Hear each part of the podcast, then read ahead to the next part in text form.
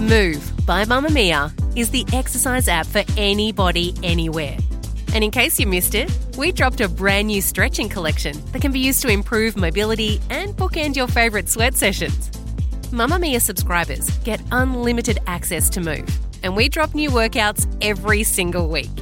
If you're on the hunt for movement that makes you feel good, head to move.mamamia.com.au and use the code MOVE10 to get $10 off a yearly subscription. You're listening to a Mamamia podcast. Mamamia acknowledges the traditional owners of the land we have recorded this podcast on, the Gadigal people of the Eora Nation. We pay our respects to their elders, past and present, and extend that respect to all Aboriginal and Torres Strait Islander cultures. From Mamamia, welcome to The Spill, your daily pop culture fix. I'm Laura Brodnik. And I'm Melissa Mason. And it's Friday, which means it's weekend watch day. It My also favourite. I know, I feel like I can taste the margaritas at the end of the day. I always bring it back home on this podcast. I can't help it. I'm really excited to be here because I'm not normally on on a Friday. I actually just remembered that. Yeah. Like you and Chelsea are just interchangeable. I'm joking. I'm joking. And you know I love to bring stale recommendations. I know. Well, you did have to clear your recommendation today, but it's a good show, so I'll allow it. So, coming up later, we have two amazing new TV shows to recommend to you. But first, the entertainment news headlines of the day.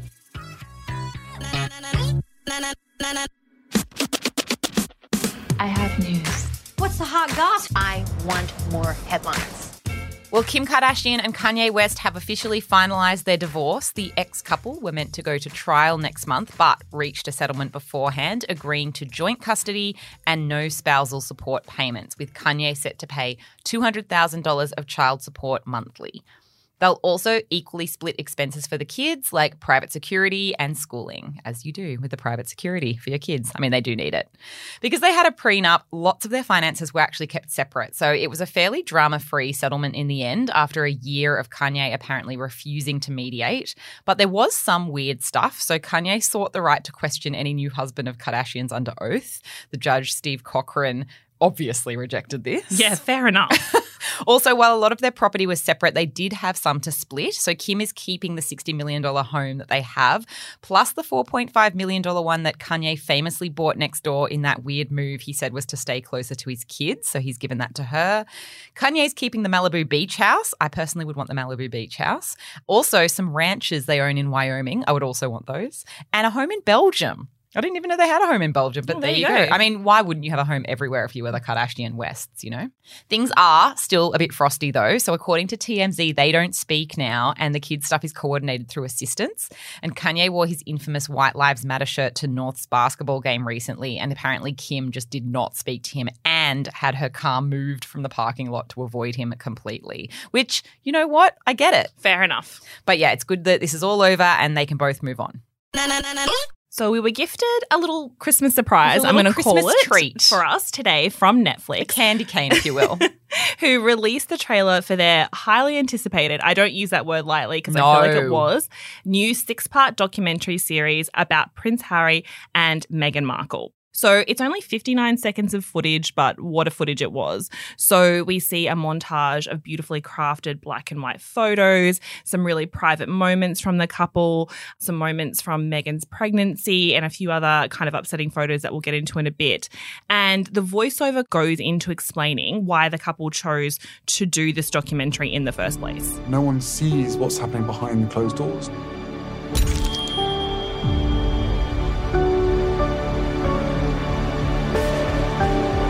Do everything I could to protect my family.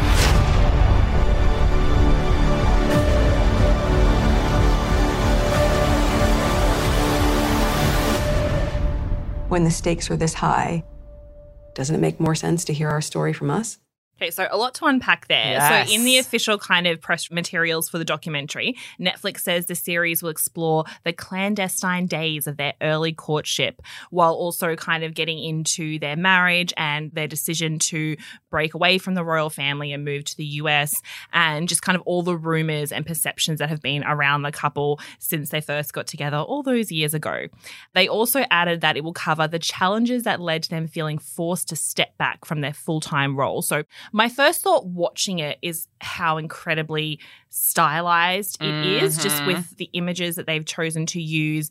Very, like, they look like they're pulled from the pages of Vogue in many cases, Mm. or from the TIG, Meghan Markle's The infamous blog, RIP. She wants to bring that blog back Do so it. bad. Do it. Do it, Meghan. That's all, that's it. the whole reason they broke away from the royal family, I feel, so she could get the TIG up and running again. And, you know, they're black and white, they're beautifully stylized. And I feel like that's a way for them to paint a picture of their lives in a very specific way. Oh, yeah. This is like the most PR driven, I wouldn't say the most PR driven couple, but like the PR around them is so meticulous. And the timing is chef's kiss here. I mean, we've just had The Crown season five, and we're all like deeply immersed in the treatment of Diana, the media circus around the royals, the effect that that had on them, and all of the you know duty pressures on the royal family that's brought out in The Crown. This is the perfect timing to release this documentary, and they know it, and Netflix knows it. Yeah, exactly. And there's been a lot of talk that the release of the trailer was held back after the Queen's death because obviously now it's especially tricky to navigate. Yeah. But the timing is interesting, as you're saying, coming off the back of a Crown, that so many people think that this season of The Crown was overly favorable to the royal family, particularly Charles and his situation in Camilla. And it's so interesting that Harry and Meghan have aligned themselves so strongly with Netflix. I mean, obviously, you know, it's to do with money and prestige. And if Yes. anyone's got money to throw around, it's Netflix. But also the timing of the trailer coming out today. It's exactly the same time that Prince William and Kate Middleton, I know her name is Princess Catherine, Duchess Catherine, but you know, Mhm. Kate You know. Middleton is what we call her, have just started their tour of the US. Mm. So I don't know if it would be this calculated, but the kind of thinking is that are they trying to either capitalize on the royals doing a US tour or are they kind of trying to take some of the narrative back and put it on Meghan and Harry? Like it's very, it is very interesting timing and also so interesting that so much of the trailer is just Meghan and Harry and these beautiful black and white images. And then there's a photo of Meghan breaking down and crying because we mm. know the series is going to deal with mental health. But the one other image they show that's also in color, which is interesting, is one of those infamous photos of Kate Middleton and Williams staring across the room at Harry and Meghan, you know, their last kind of like Mm. official jobs as royals, just as all these accusations were starting to bubble up and Kate looks quite angry. And so it feels very pointed that that's the image that's been chosen Yeah. because it kind of riles up that whole Meghan and Harry versus William and Kate debacle again that they tried so hard to squash after the Queen's death where they did the Mm. joint walk together. And it just feels very pointed that that's the image that's been chosen. I've always seen like Harry and Meghan as like really trying to break down all of that archaic duty shit that surrounds the royals, which is starting to become more and more problematic as we get more into a modern world. But it's also interesting timing because Harry's book's coming out. Yes. I have a funny story to tell you. Oh, right. Which I've saved. You met Prince Harry. No, I wish I went on He's a date outside with the door Prince right Harry. now. that reminds me of that terrible Australian TV show, Want to Marry a Prince, and it they Wasn't it Want to Marry Harry? Want to Marry Harry? Yeah, Yeah. and then just like it's Prince Harry, but it was not Prince Harry, Wasn't but they that the thought it was. and, and he didn't even Bring look like Prince back. Harry. They He just- didn't it look was like a, Prince just Harry. a random redhead. I mean, bring that show back. Google that show if you've never heard of it. You will not be sorry. but I have Audible, right? Yeah. His book is like number one for pre order. And the other day, I listened to like my Audible book and I must have had the app still open and I walked in somewhere and was holding my phone. And the next minute, I have this email pop up that's like, thank you for your pre order of Spare. And I was like, what? I didn't buy Spare. And I'm looking and my phone has magically ordered Prince Harry's book. It was like a That's how powerful he is. He's so powerful that he is just pre ordering his own book through people's Audible accounts. Wow. So I'm He's expecting the same power from this documentary. we'll all accidentally just start watching it. Our TVs We'll just turn on with the documentary on. Exactly. It'll be so interesting to see because I think like it's not going to be the full truth. It's going to be a little slice that Mm. Oh, yeah. they want us to know. There's no air date for it yet. Um, it's thought that it's going to come out early next year. But yeah, Meghan and Harry's documentary, Fun Times Ahead. We'll pop the trailer on our Instagram feed if you want to take a look. I finished my work week on my couch, ordered some food. It's time for weekend watch. Our recommendations of what to watch this weekend. I'm talking about a not new show, but it does have a new season. Yeah, So I think uh, that I I'll get a free it. pass here. It's Yellowstone. And I only just got into Yellowstone. So it's slow to start. So I think you need to give it a few episodes to really like get to know the characters because I think they're what really drives this show is this really interesting family. So it's about a family that own this incredibly huge ranch and it's been in their family for 5 generations. So they're very tied to the land, but then they're also sort of dealing with modern society and sort of the fact that ranch life is starting to fade out and they're still really trying to hold on to it. And then you start trying to hold on to it because you're like, yes, you rope those cows, you ride those horses. And then you've also got a sort of Native American reservation right next door that obviously there's land rights issues. And I think they deal with that quite well in the show. It's not like you're just in support of the Duttons having all the land. You're sort of like, oh, I'm really conflicted because I'm also really, you know, seeing the side of Native Americans and land rights and the fact that this really was their land in the first place. So it should really just be theirs. Anyway, what I love about this show is that it is essentially it's a western. Yeah. And if you think about classic westerns, you're not watching it for like a very realistic plot. You're watching it to be like pow pow, yeah, get him, yeah, rope that cow and like go get that bad guy with your pistols, you know. And they've brought that into this modern western. that exact dialogue, Oh. everyone, happens in the show. They're like pew pew, but yeah. Kevin ah! Costner hates you right now. He's like, how dare you reduce my show to this? but you know, like it's got all its depth, right? Yeah. But at the end of the day, I think what really hooks you is that it has that energy where they just brush over stuff. I, John Dutton, do solemnly swear to uphold the Constitution of the state of Montana against all enemies,